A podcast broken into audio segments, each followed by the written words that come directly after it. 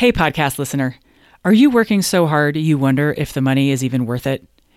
If you're like most CPAs I work with, you have way too much to do, you feel relentless deadline pressure, and worst of all, you feel torn between serving clients and being with family. What if I told you you could work a 40 hour week without losing a dime? I know it sounds impossible, but my Down to 40 Hours CPA Mastermind is designed for CPAs just like you who want to get their lives back. Down to 40 Hours CPA Mastermind is launching soon. In it, you'll learn how to start getting your time back week by week, make your workload manageable while still bringing in plenty of revenue, what to put in your packages and how to price them, and so much more. Don't leave your future to chance. CPA Mastermind will get you on the sane, profitable path you've been searching for. With unlimited coaching, your success is guaranteed. Go to GeraldineCarter.com to learn more. Dates, times, pricing, it's all there. These women and you and I, we accomplish big things just because we accomplish big things. Welcome to the She Thinks Big podcast, where you'll hear from women entrepreneurs who are doing good in the world, from spark to screw up to success. Thinking big is in their core, it's in yours and it's in mine. I've traveled to 50 countries and seven continents, done an Ironman, and co founded a company that has generated millions of dollars for sustainability. My name is Geraldine Carter, and I'm delighted to share with you conversations and coaching with amazing women. Time to get inspired and grow your impact. Hi, big thinkers. I'm doing something different today. I wanted to change it up. I often think about who I want to have on my podcast, why I'm doing it, and where I can take this idea of thinking big and playing big. I thought it would be interesting to have someone interview me to get my thoughts out. And who better to ask than Jodi Flynn of the Women Taking the Lead podcast? I've been listening to Jodi for years and have long been inspired by her show. She calls me forward to be more authentic and real, do less hiding out, and really step up my game. When I asked her if she wanted to do it, she was a wholehearted yes. A quick note I didn't scrub the audio on purpose. I wanted the conversation to feel more real than polished. Now, buckle up. Here's Jodi Flynn of Women Taking the Lead. Hello, everyone, and thank you for joining us. My name is Jodi Flynn, and I am from the Women Taking the Lead podcast. I am here to switch roles with Geraldine. Normally, she's in control, and this time she's in the hot seat. And I am so excited about this, although I'm sure she's a little bit nervous. So, everyone, send her some positive energy because we're going to hear some great stuff from this woman. And, Geraldine, before I ask you to introduce yourself, I want to share with everyone who you are from me. I first heard of you when you were interviewed in episode 36 of the Speaking Your Brand podcast by Carol Cox. Hi, Carol. Hey, Carol. And I was blown away. The title of the episode is Creating a Business for Change with Geraldine Carter. And in it, you shared about Climate Ride, the multi million dollar nonprofit. And I took this from the website. So this is in quotes that organize life changing charitable biking and hiking events to raise awareness and support sustainability, active transportation, and environmental causes. Now, this was a global initiative, I believe, because you went to other countries and drew in a lot of people. Listened to that episode, and you know that experience of listening to women's stories and initiatives. And I thought, whoa, this woman is a badass. Like, I so enjoyed that conversation. Now, that being said, you were also coached on the episode by Carol and got vulnerable about the challenges that you were facing, but it only solidified for me that you are the real deal, right? You've got it both. Like, you're a take charge, get it done kind of person, but you're not afraid to open up and be honest about what's going on. And for those listening, after you finish this episode, go watch Seth Godin's TED Talk on tribes, and you may just see a familiar face around minute 13, 29 seconds. Total badass. Now, Geraldine, we may have interacted a couple of times since that episode came out through Carol's Facebook group, but I was really blown away when in early April of this year, you reached out to me because you were one, you were going to be creating and launching a podcast and you wanted some guidance on that. And secondly, you wanted to identify the mindsets that were potentially holding you back in your business or, or really not really holding you back because your business is going and it's thriving and it's doing its thing, but really keeping you from owning your full power and value as a coach. And three, oh, by the way, you were about to have your second child in the next month. a woman who's eight months pregnant getting on the phone with another coach who's like, I've got really big plans. Oh, by the way, they may have to wait a little bit. I can't reach my keyboard because my belly's in the way. right. Or I think the way we started that call, you were like, I have to eat something and it's required. right, so you don't mind if I eat while we're on the phone. It's hilarious. And I was so honored you even considered me, though we both agreed the podcast was your first focus after you got back from maternity leave. And that's not my area of expertise. But it, we we talked a couple times, awesome conversations, and was so excited to get to know you on a deeper level. Now, fast forward to last week, although we've been on each other's radar and you know we're connected on facebook again and and those sort of things but i got a message from you through facebook and i'm quoting this because i want everyone to hear it word for word. I have a totally crazy forward slash weird idea for you. Maybe i should lead off with hi how are you because i don't know what headspace you're in. How are you doing? How is your mom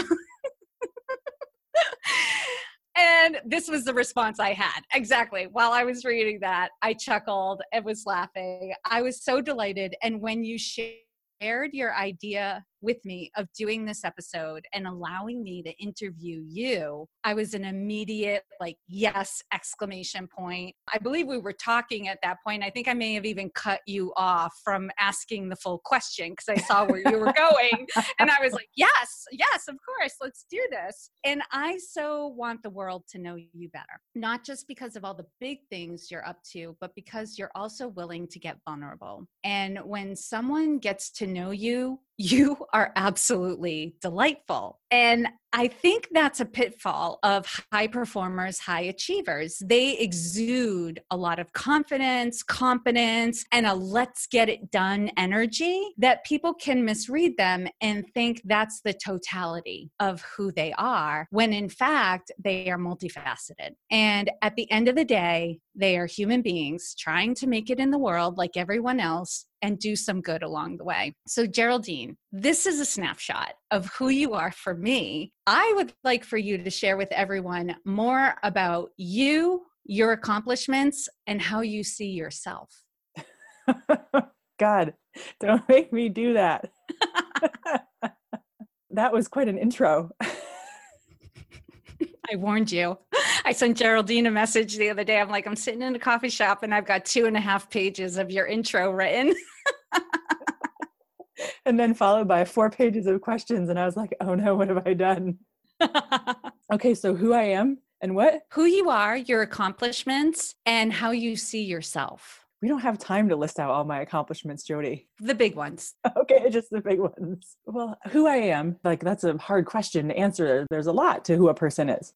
So, who I am is a number of different things, right? Just like everybody. So, I'm a coach and I coach women who have a business that is making the world a better place. I am a, and this is not in order of importance, by the way, I am a mother of two tiny ones, a spouse, although not legally. I am also a mom to three cats. I'm a mountain biker and a skier and a runner, although now I run pushing a stroller, so it's not running fast but who cares? Those are the big pieces right now. And there's not a lot of room for too much else when you have two littles. And what are some of the things that you've accomplished in your life thus far? So I've run five marathons. I was hell bent on running Boston. It took me four to qualify. I think I ran the third one I ran was Philly and I ran in 353 and I needed to run a 340 and I was like, nope, not good enough. So I'm going to go find an obscure flat race in Fort Wayne, Indiana.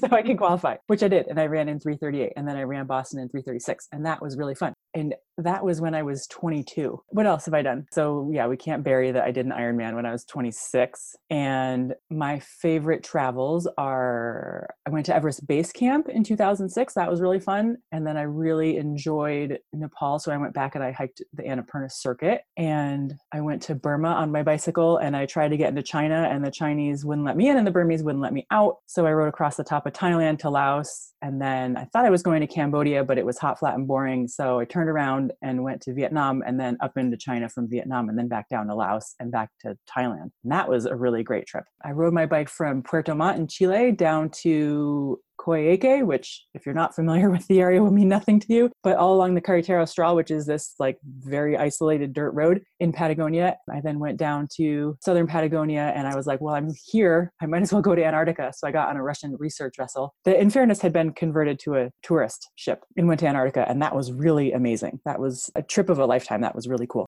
I've been to Bhutan twice. That was amazing. And I lived in New Zealand for six months. I lived in Guatemala for three months. I have an engineering degree from a well known university. Is that good?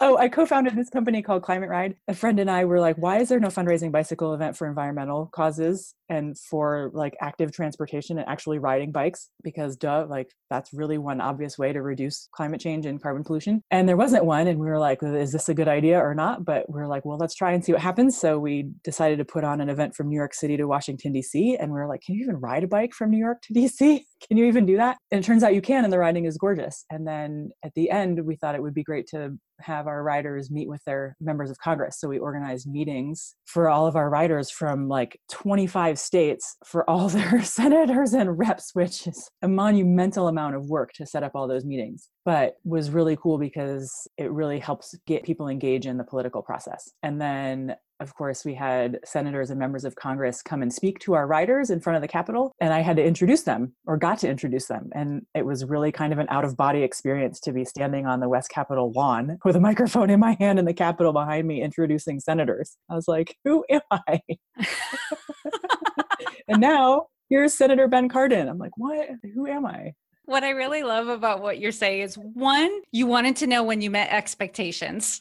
and two, did that meet your expectation? And two, after everything you did, there are still those small moments that make you go, oh my God, like, am I really doing this? Like, after all you had accomplished. And where I'd like to pivot is kind of based on all that. You and I were talking about, okay, we're both high performers, we're high achievers, but we've traveled different roads in terms of experiences around um, the achievement of accomplishments and our mindsets and that sort of thing. Like my backstory is, oh my God, I was like painfully shy when I was little, full of self doubt. It was a journey of like teachers and people helping me build up my confidence and then small wins till the ball got rolling. And then all of a sudden I was like, I'm awesome. I'm confident. I can totally do this. Whereas you're like, I don't remember a time when I wasn't, you know, doing stuff. It just always was there. So I'm curious, and I know like that's kind of your automatic response, but I want to see if we can maybe peel back some layers here to see maybe where it started, if it did have a starting point, you know, specifically, you know, where did you get the notion that you could not only think big,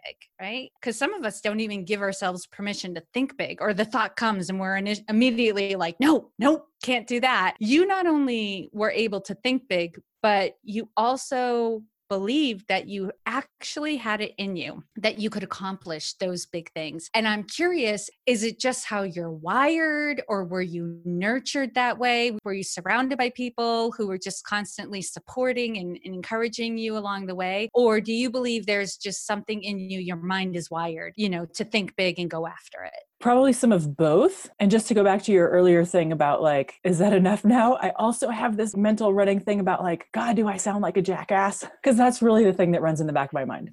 Am I bragging? Yes, but the word jackass comes to mind. Mm-hmm. So back to this question of, you know, how am I wired and was I nurtured that way? You know, I don't think I was necessarily overtly nurtured that way, but I do come from a long line of women adventurers in my family. So I think it was just sort of modeled that way. Mm-hmm. My mom is from France. She moved to the US when she was 25. Her mom's sister saw an ad in the paper in Marseille in like the 1902s or something, advertising a need for hat makers in the Pacific Islands. And she called up her sister sister, or wrote her a letter probably, was like, Hey, do you want to go to the Pacific Islands with me? And my mom's mom, the sister, was like, Yeah, sure. So they got on a steamer and went to the Pacific Islands and lived there. And that's where my mom was born. And on my dad's side, his mom went all over the place as well. And that would have been like the 19 teens. I think she was in Paris when Lindenberg or Hindenburg or whoever flew across the Atlantic for the first time. So the travel bug and the adventure bug definitely runs in the women in my family going back. Mm-hmm. So I don't think that I was ever afraid of traveling and going out there. To me, that's not thinking big. That's just being curious about like what is beyond the confines of my, you know, my little state and wanting to see what was out there. But then in terms of like the athletic stuff, I would say I'm just curious to see what I can do it's more about like wow other people are doing that i wonder if i can do that you know and then you do like a 10k or a half marathon you're like okay i did a half marathon like i wonder if i can do a marathon. I mean i didn't think i could do a marathon until i read that oprah had done her first in like i don't know remember when it was probably 1995 or 6 and i was like if oprah could do it maybe i could do it. And then you know that happened and i was like i wonder if i could do an ironman and then i got invited to swim across Cayuga Lake by the men's swim team. And I don't know how this happened. I think my scuba instructor knew them and she's like, We're swimming across the lake today. It's a mile. You want to come? And I was like, Okay. So I tried it and I jumped in the water. And of course, like they immediately took off. And I got halfway across the lake and I got scooped up by the the rescue boat because I was too far behind. And I was like, I don't know if I can swim two and a half miles, but maybe I can. I got scooped up after a half mile, but let's see what happens. So I think I have, if anything, just a willing to try and screw up and you know what's the worst that happens like you don't finish big deal. You know i'm good at making messes. It's really i think if anything i'm wired to just like make messes screw up try things fall on my face and then pick up the pieces. Perhaps not the most elegant way of going about things but that's what i do. But that's typically what happens. I think this notion of oh my god they're so successful and they did it so perfectly to get there, it's like you're not even seeing a tenth of the real story and what goes on behind the scenes. And I love how you answered this question because I read a book recently called The Talent Code, and I wish I could remember the author's name, but The Talent Code is the name of the book. And they talked about how is it that all of a sudden, in small pockets, you know, geographically, that all of a sudden you have all these people who are like masters or experts at a certain thing, be it golf or violin or what have you. And it talked about the different things that are present. The author called them like hotbeds of talent. And one of the things that's present is the group or one person in the group like does it. And then the others go, well, if they can do it, I can do it. Or you see someone who is like you, something about them you identify with, you see them become successful at a particular thing. And again, you have this picture of, well, they're like me. If they can do it, I can do it you know so you have this family legacy that life is meant to be travel is a part of it. Like you travel and you explore and it's not anything special from your family background. It's just part of how you live life a lot like you make turkey on thanksgiving day. You know when you're old enough you go off on an adventure. Like this is just what you do. Another thing you said a lot was i wonder i wonder I wonder. Like you're very curious about what you're capable of. And that compounded with the fact that you're not afraid to make mistakes or look bad or look foolish. Like you have this wondering of like, could I do it? I think I could do it. At the very least, I can try. And then you just go for it. And I think what you're pointing to is this very nature perspective of this can be taught or introduced to people these thoughts the notion of what it takes to become someone who is a little more adventurous a little more confident about it or at the very least not afraid to look bad. I think it's the not afraid part that speaks to me right? Is that like really what's the worst that's going to happen? Mm-hmm. i certainly don't want people to be like me. Like don't come over here because there's a hot mess happening behind the scenes it may look like one thing, but trust me. You can follow me on Facebook, but you can't come into my living room because then you'll know what a mess I am. you don't really want all of this.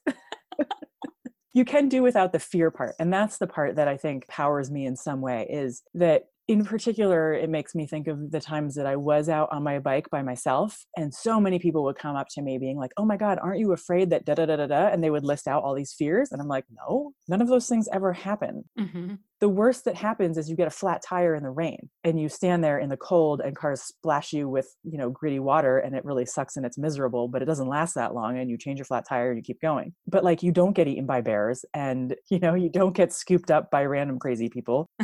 those things don't happen and tragedies do actually happen. They do on occasion happen but they're far more the exception than the rule. And what I experienced so much joy and so many wonderful experiences being out on the road by myself. I mean, the incredibleness so much outweighed any bad things that happened that I see people holding them back and missing out on amazing things because they're scared of fictional monsters. Yes. That's what I really want to get to for people is like, there are not monsters out there in the world that are going to eat you because you make a mistake in your business. But sometimes we behave behave as if there are and we hold ourselves back. And I see a lot of women holding themselves back from doing the things that I totally know they're capable of and they know they're capable of, but somehow they've got like little, you know, purple dragons nipping at their heels and they freeze. And I want them to stop doing that. Yeah. The fear of failure, the fear of success, and the fear of looking bad.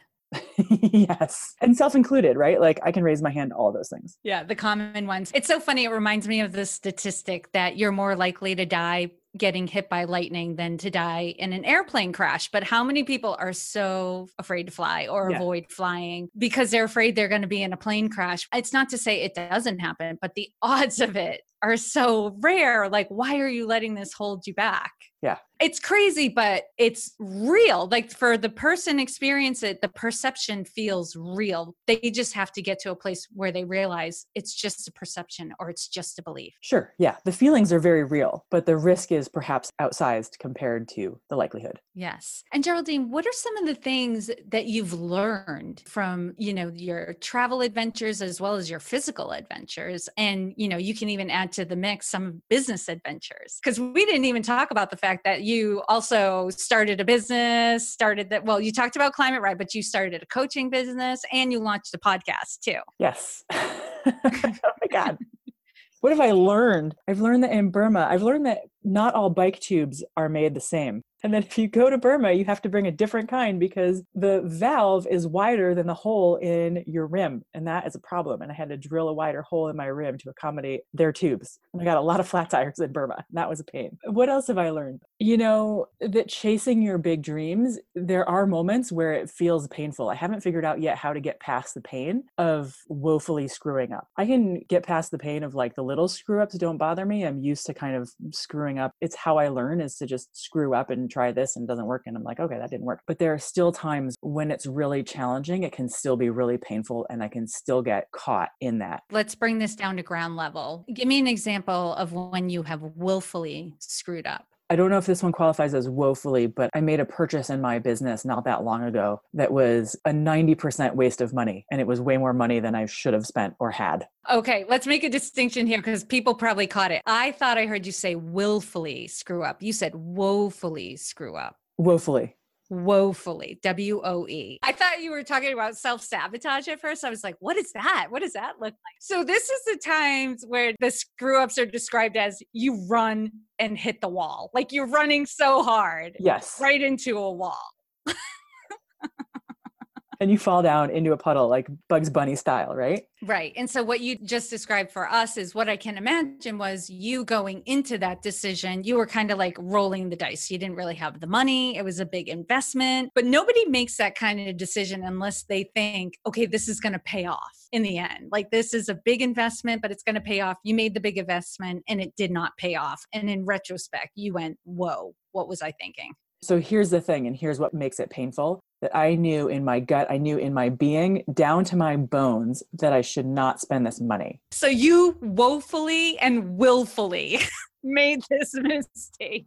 Yes, I got stuck in people pleasing and I got stuck in hurry, hurry, hurry. And I ignored the voice in my head that was telling me, don't do this, don't do this, slow it down, slow it down, do your homework, vet this program, get some testimonials or some references, do your background checks I ignored it, probably because I was like a month away from giving birth and I was like, I've got to get this done. Like, if it doesn't happen now, I'm not doing it for six months or a year. Yeah. I think that was the painful part was that, like, once again, I didn't listen to my own knowledge. And that's what I think the painful part is that, like, or I'm angry at myself because the quote unquote knew better, except for I didn't know better. Because if I'd known better, I wouldn't have done it. Right. In my higher self, I can objectively look at it and be like, well, it's just one more time and it's just one more lesson. And life gives you lessons and it'll keep giving you the same lesson until you learn it. Mm-hmm. Maybe this was the time that I learned it. Maybe not. We'll find out. What you're describing in my world sounds like experiencing FOMO and people pleasing. I can understand the people pleasing part too. It's like, oh my God, this deal's going to go away or this opportunity is going to go away if I don't do it right now. Da, da, da. It's something I learn over and over again, but I've gotten better at it when I take a step back and realize it will come again because opportunities come again. That's the way the world works. And in my business, I really had to learn that lesson fast because when I was first starting my business, I didn't know a lot about business. So I was on every webinar, seminar, teleclass, like researching, Googling, and all this stuff. And it finally got to a point where I was like, I'm spending most of my time just researching, researching, researching. And it's conflicting with like actually doing something that will make me money.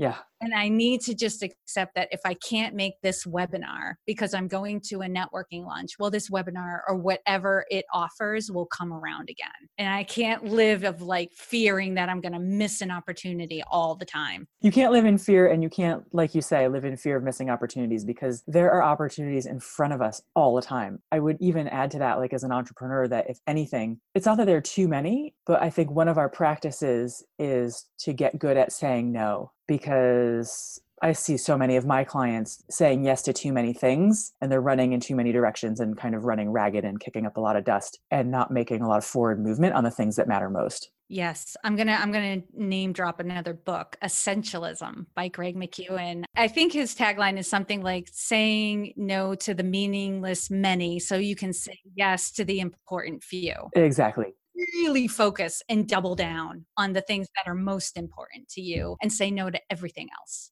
Yeah. It takes a process to set up those boundaries. yes. To second your book, Work Less, Make More by Jennifer White is also really good. And so often the things that we need to be saying yes to are the hard and scary and maybe intimidating things, right? Like going to networking events mm-hmm. can be really difficult if you're new, if you're new in business, if you're new in town, if you're new to the social circles. And yet that's exactly where you need to be to make the connections that will grow your business. At least the first few, typically. Like you, you got to go to one or two. Exactly. And if you have a history of being shy and that touches your shy buttons, boy, oh boy, I can see how you'd rather hang out at home and watch a webinar. And just so everyone feels better, I bet there's a lot of people nodding their head right now. Like, yes, I don't like those events. Like, I'm a pretty confident person and I'm an extrovert. And sometimes I go to those events and I'm like, oh, I don't want. I know. Well, I don't want to do this and like oh i'm gonna have to go up and talk to people that i, don't know. and introduce yes. myself and it's so awkward and oh so i don't think there's any level where somebody goes like i love social networking events. I love the mixers. Can't get enough of them. So if you're out there and you know you need to do it and it's not that fun for you and you beat yourself up about it stop because you are in good company my friend. Yes. All right. So, Geraldine, I'm very aware that I have developed my coaching system first and foremost for myself. You know, there's the expression, we teach what we need to learn, but I'd go one step further and say, or rather, we teach what we need to be reminded of. I have a coach friend who introduced me to the phrase new level, new devil, meaning when you break. Isn't that great? Yes, so easy to remember. New level, new devil, meaning when you break through obstacles and you achieve new levels of consciousness, performance, success, right? You get that certificate, that degree, or whatever it is. You gain those things, which is really awesome. But waiting there to greet you at that next level are the new obstacles that you have to overcome if you want to continue to grow and to evolve. So, what obstacles are you faced with right now? The biggest one is being seen, being seen and owning my strengths and really showing up 100% in what I do really well. Put all that together, and that's like scary as pie. Okay. That all tied together. First, you said being seen, owning your strengths. What was the third thing? It was similar to the first. showing up 100% in my power. I was just going to say, it's like your Marianne Williamson quote at the end of your podcast, right? It's like, who are you to not let your light shine or whatever? Yeah. And it's like that. It's like sometimes it feels a little scary to be shine all my light. Because you've got more light to shine. I do. I hold it back. I'm like, am I too bright for you guys? Uh, yeah. blind you. which is really funny because you know people when i you know explain to them about my clients like my typical clients who you and i are both like my typical clients they're kind of baffled when i say oh i work with you know high performers high achievers who are filled with self-doubt and are perfectionists and they're trying to show everybody that they're good enough and worthy and all of this stuff. And they were like that doesn't even make sense to me. And some of the women who hire me they've done amazing things in the world already so people think they're cured, right? They're all set. Yeah, right. No. when the reality is is these women and you and I we accomplish big things just because we accomplish big things. We're capable of it. We do it. We feel compelled. There's a drive. We want to help others. We want to serve, you know, all of that stuff. But that doesn't mean that we're not a mess on the inside as well. So, you know, going back to kind of the lead into this, what does your system contain, your coaching system that you're constantly or consistently applying to yourself and sharing with your clients that, you know, are helping you get through this stuff and help them in their own development? The most common thing is moving fear out of the way for myself and for my clients. Mm-hmm it's easier for me to see it when my clients are doing it, right? Because it's, you know, objectively, you're like, wait, this makes no sense. Help me square this circle here. That's why we teach it. So then we can go, oh, I should apply that to myself. That was really good coaching I just gave right there. right. How about if I coached myself in the way I just coached her? Then what would happen? How about if I stretched myself in the way I just stretched her, right? Like, how about if I called myself forward in the way I just called her forward? And how about if I dropped my own bullshit in the same way that I just asked her to drop hers. You got right to the heart of the matter talking about moving fear out of the way because you probably hear this from your clients as well. I love this quote I know what to do. I'm just not doing it. yes. How many of us raise your hands? Nobody's looking, but we feel it. How many raise your hand right now if you know what to do to be successful, but you're just not doing it. I have not emailed my subscriber list in a year. right? This is interesting because I would say there's something you're afraid of. And when I say you, I mean the general you, not just you, Geraldine, but we can come back to you specifically. There's something you're afraid of if you're not doing whatever that thing is, because whatever that thing is, is probably not that big of a deal. It's the thought behind doing it, like either the doing of it or the consequence of the doing of the action. So for you, sending out the newsletter hasn't gone out in a year. What's going on there? The usual stuff, right? Like, I don't have anything to say. What if they think I'm stupid? I don't know what to write. I can't think of anything. I hate the formatting inside MailChimp, blah, blah, you know, just story, right? I love it. And what would you tell a client of yours if that's what they brought to the table in one of their coaching sessions? I probably wouldn't quite say it this way, but I'd be like, would you shut up? Send me a rough draft by Friday.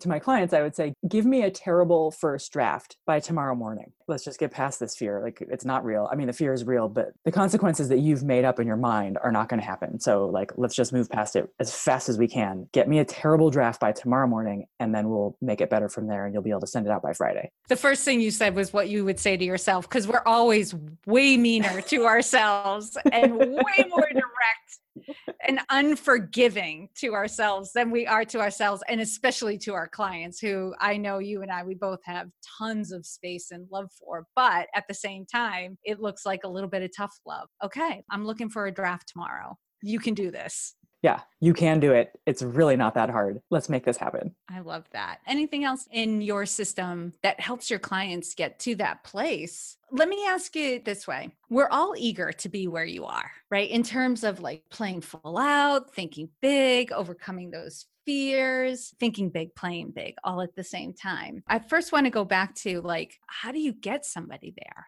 It's questions around how do you create confidence in yourself? And most people are confident in themselves in some ways, in some parts of their lives. They know what confidence feels like. So, how do you take that confidence and map it over to where you are now, where you're not feeling so much confidence? And then once you can learn how to do that, how can you make that neural pathway more of the default habitual pathway? Mm-hmm and have that replace the current habitual neural pathway, which is one of fear and self doubt in whatever current situation you're in that you're not believing in yourself so much. Sometimes that's easy and sometimes it's less easy. It's super simple, but that doesn't mean it's easy. And I think that can be one place where people get tripped up, right? Is like just because it's simple doesn't mean that it'll be easy and it'll take some practice. You are going to fall down and you'll have to pick yourself back up. And that's part of the process. And remembering that, like, there's joy to the learning process because sometimes people get get into resistance about the process itself. Mm-hmm. So then how can you flip that neural pathway from like, oh, this is so hard learning this new neural pathway to like, oh, this is really fun, this new neural pathway. I'm enjoying learning this new thing. Yeah, creating that experience mm-hmm. for your clients is huge. It's huge. Because like if somebody's trying this on their own, it probably is going to feel like a slog. Yes. You know, just oh, I gotta redo it, it redo it, redo it. Doing this for six months. How long is this going to take me? Change my thought. When am I going to be there? Yeah, exactly. Awesome. So having somebody who can kind of hold your hand through the process and also show you how this can be fun. Like we're going to do it this way, so it is enjoyable. Yeah. Awesome. And describe for us living life, thinking big, playing big, living life full out. Describe for us the experience of living on that side of things. What's it going to be like when we get there? I feel like I have to add a precursor here. I have like multiple trains of thought in my head. And one of them is like, I don't exist in this space all the time, right? So, yes, I exist in this space some of the time, but I'm also, you know, picking myself up by my own knickers and getting myself into this space. And, you know, I don't certainly have the corner on the market of this either, right? Like, I'm just like everybody else. And then at the same time, I have this other line of thought that's invoking Tara Mohr of playing big and be like, why are you diminishing yourself? Well, let me make a distinction for everybody and for you here too, why this is happening. It's because you have the toolbox to get yourself there, right? We're all human beings, we're all going about our journey, but you have cracked the code on how to flip the switch to some extent, like remove the fear, get over it, you know, do the thing. You're better able, I should say, than most of us to be able to flip that switch and suddenly have this experience of it's possible and I'm going to do it. And then you get in that mode. It's not to say you don't also kind of snap out of it, you know, on occasion. And then we have our self doubts or we have to rest or that sort of thing. But because of the journey you've had, you know how to put yourself back in that space more quickly than the rest of us. It's sort of like having brown hair. You don't know what it's like to have blonde hair, but I'm just going to take you at face value. Because I'm like, I do? Really? Mm-hmm. I would say, from an outsider looking in, yes. And I've had that experience before too. Public speaking, which is like one of the biggest fears on the planet. There are times when I'm public speaking when I'm never more joyful, like feeling confident. I'm in my zone. And I have this thought of this is who I am. And then I get off the stage and I'm shaking and I'm sweating and I'm like, oh my God. like, what just what just happened? Like, and people were like, you were amazing. And I was like, did somebody record that? Because I'm not there anymore. Right now, I'm having a different experience. Now I'm Jodi off the stage and I'm back in my life and I'm hungry and I need to get a snack. And, you know, I have emails I have to return and there's a project that's behind deadline and da da da da, right? So we can snap in and out of these moments. But before I do public speaking, I also have some rituals and some practices that build me up so I can like walk up or stand up and boom, I am on and I'm having that experience. And it's very real for me. It's not fake, it's a real full bodied experience. And I see you do this with certain projects you take on. And when you talk about it, you're fully alive, you're there. Okay, so now I forgot the question. I want the women who are listening to your podcast, right? Because anyone who gets attracted to the title, She Thinks Big, wants to be inspired, right? And here are the stories of women who, who are thinking big, playing big. And I heard this before and it rang so true for me that you can only be inspired by something that is already within you. And inspiration is merely the experience of that which is already in you coming to life. So if something inspires you, it's the spirit within you that has suddenly come to life. So women who are listening to your podcast, they want to be inspired to think big and play big, but they want to know like what is life going to look like? So inspire them as to what life can look like when you get there, when you're playing full out because it's scary to think about that. Yes. So okay, so what it comes to mind like the vision that I have so often is I feel like I'm standing on a giant tray of jello. It really feels wobbly like I'm not quite on firm ground. I'm out somewhere that feels unfamiliar, kind of shaky, new,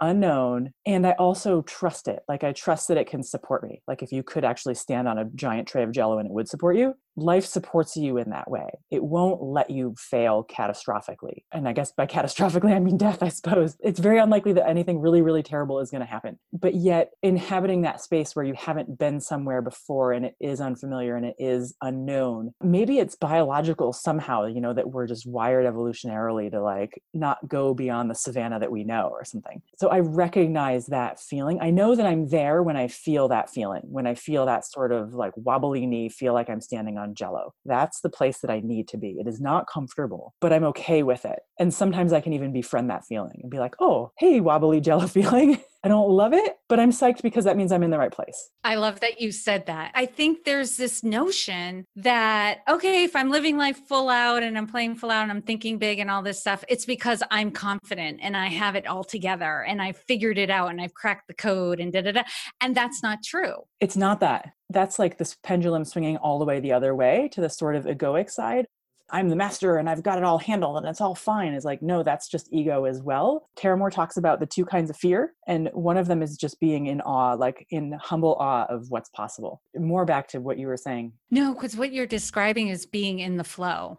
Yeah right? When you're in the flow, you're not really certain of anything. You're just along for the ride. You're just in it. And I think more than anything, it's just trusting your ability to handle what comes up. Yes. Okay. You and I had a conversation last week where we were talking about how a lot of people have this thought like, okay, once I build up the confidence, then I'll do it. But you and I have both learned confidence comes after you do it. Yes. Before that, you're not quite sure, right? You think maybe, possibly, I'm going to try it. Like, what's the worst that can happen? That's the thought and the feeling going into it. It's afterwards that you are like, I got this. Okay, I can do that. Now I feel better about it. But the confidence you build isn't confidence that the outcome is going to be what you expect it to be. It's that you can handle whatever comes at you. That's the confidence that you're looking for. Not that it'll be perfect, not that you won't make a mistake, but that whatever comes at you, you can handle it. It's that. And I liken it to skiing in terms of confidence because you can't think your way into confidence when you're skiing. You can't study it. You can't read about it in books. You can't look up at the mountain and be like, okay, I'm going to be confident. The only way that you become a confident skier is by skiing and maybe getting some lessons and then by challenging yourself to ski things that are a little bit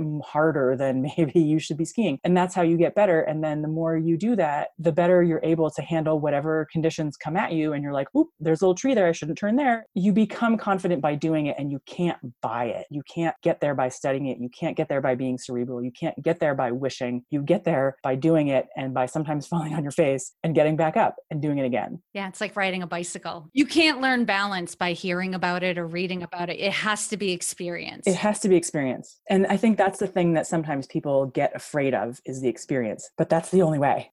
right. You just have to. But the willingness to not be afraid of making mistakes or looking bad, when you can let go of the ego yes. needing to look good and like you have it all together, right? Our perfectionists, God knows I love you. God knows I'm one of you, you know, but like it takes letting that go and allowing mess ups and failures and that sort of thing. Okay. So, Geraldine, we're coming near the end now. So, what I'm really curious about now, now that we've got your background story, we kind of know like what your thinking is along, you know, thinking big and playing big. What are your hopes for this podcast? If I go really big, I want the podcast to be known to, I don't know, millions of women around the world who use it as a tool to help themselves develop, grow, gain confidence, trust themselves, become the full, powerful women that they are fully capable of being, so that they can then do whatever it is that they were put on this planet to do. I have visions of that sometimes too. You just got me all lit up. Like, what would the world look like if we suddenly started doing the things we know yeah. what to do? Right? The whole like, I know what to do, but I'm just not doing it. What would the world look like if we just started doing those things that we already know would bring us success if we did them, or brought us happiness, or more peace, or better relationships, more money, like whatever it is you're looking for? And you've talked about this earlier too your inner guidance system will take you there, you know, if you listen to it. So, Geraldine, what are some of the baby steps? Okay, someone's listening to this right now and they're like, I'm in. I want to. Like I've been playing it safe, right? I know there's more for me out there. I know I'm meant for more. I know my life is meant to be bigger. What are some of the baby steps she can take to start moving in that direction? Becoming aware of your own internal dialogue, what it's telling you that isn't serving you, becoming aware of how that makes you feel so that you can recognize it in the moment and what choices that makes you choose so that you can learn how to get out of that habitual pathway and learn how to get into the productive pathway that you know you're capable of being in. Is that too off mm-hmm. the ground? It is actually the perfect first step is just to be aware of your own inner dialogue. You know, what are you saying to yourself? If you're an introvert, I say journal it. If you're an extrovert, talk it through with a friend. I think that is a great first step because that does start to show you where the work is. Yes. And so many of us are capable of so much more than we realize. And that dialogue will show you, will begin to becoming aware of that dialogue or increasing your awareness of that dialogue will illuminate the areas where you might be holding yourself back and burning your energy needlessly and robbing us of your brilliance. I know. We want to know what you're up to and who you are and how you're going to change the world. Love that. And Geraldine, if they are looking to connect with you or work with you, where can they find you? My website is the best place to go for that. Go to shethinksbigpodcast.com and click on the Work With Me tab. And you can also find me and all the other amazing big thinkers in our Facebook group by searching She Thinks Big on Facebook. Awesome. Geraldine, thank you so much for inviting me to be the person who got who got to grill you. who you are and what you're up to in the world. It has been an absolute pleasure. I'm honored to be in front of your community. Thank you, all of you, for listening in. I hope you got tremendous value and realize what a tremendous woman Geraldine is. What a great leader to this community. So thank you. And thank you, Jodi. This has been a lot of fun. And I'm so glad that you were up for this ridiculous and weird idea. And for those of you who are new to Jodi, you have to check her out. Her podcast is Women Taking the Lead, and you can find her in her Facebook group as well. Thank you so much, Jodi, for doing this. I gotta tell you, it's kind of crazy to get interviewed on your own podcast, but so fun. Thank you, Jodi, for playing. When I think about women all around the world stepping into their full power and inhabiting their voices, I get chills. I can imagine all of us living cooperatively together with a massive reduction in worldwide suffering. I know you have more inside you that you keep under wraps, and so just for today, I'll be sending you off with Marianne Williamson's quote. If you want to check out the books Jodi and I mentioned, those titles are listed in the show notes, where I'll also put links to Jodi's website and podcast. Listeners, what were your key takeaways? Come share in the She Thinks Big Facebook group. If you're not a member, join us. Go to Facebook and search She Thinks Big. It's free, and it's the best place to be if your big ideas need airtime and support to grow. Thanks for listening, and see you next week. If you want to find out more about the She Thinks Big podcast or hear previous episodes, head on over to my website, shethinksbigpodcast.com. And of course, I want to know what you're thinking big about. I hope you'll share in the She Thinks Big Facebook group. I love hearing from listeners because here in my studio, all I hear is crickets and my meowing cats. Thanks so much for listening to the show this week. You can subscribe at Apple Podcasts or wherever you get your podcasts. And while you're there, please do leave me a raving five star review. You can write to me at Geraldine at SheThinksBigPodcast.com. And if you want to send a tweet, I'm at Geraldine Carter. You've been listening to She Thinks Big. See you next week.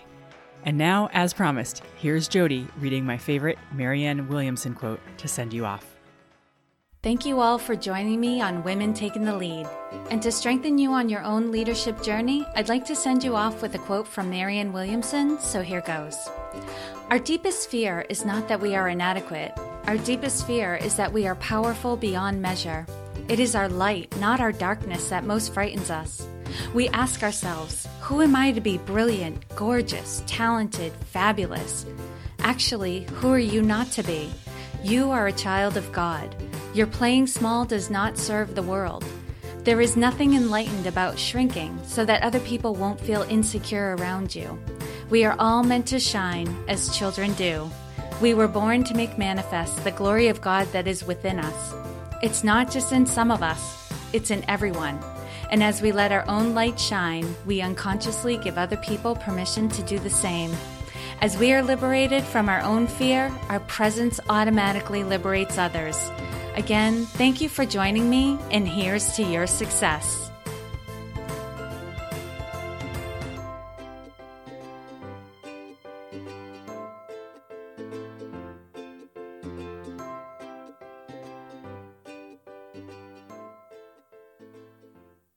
Hi again. Would you rather spend your weekends outside playing or at your desk? In Down to 40 Hours CPA Mastermind, we put an end to overworking while maintaining revenue. Go to GeraldineCarter.com to learn more. Dates, times, pricing, it's all there.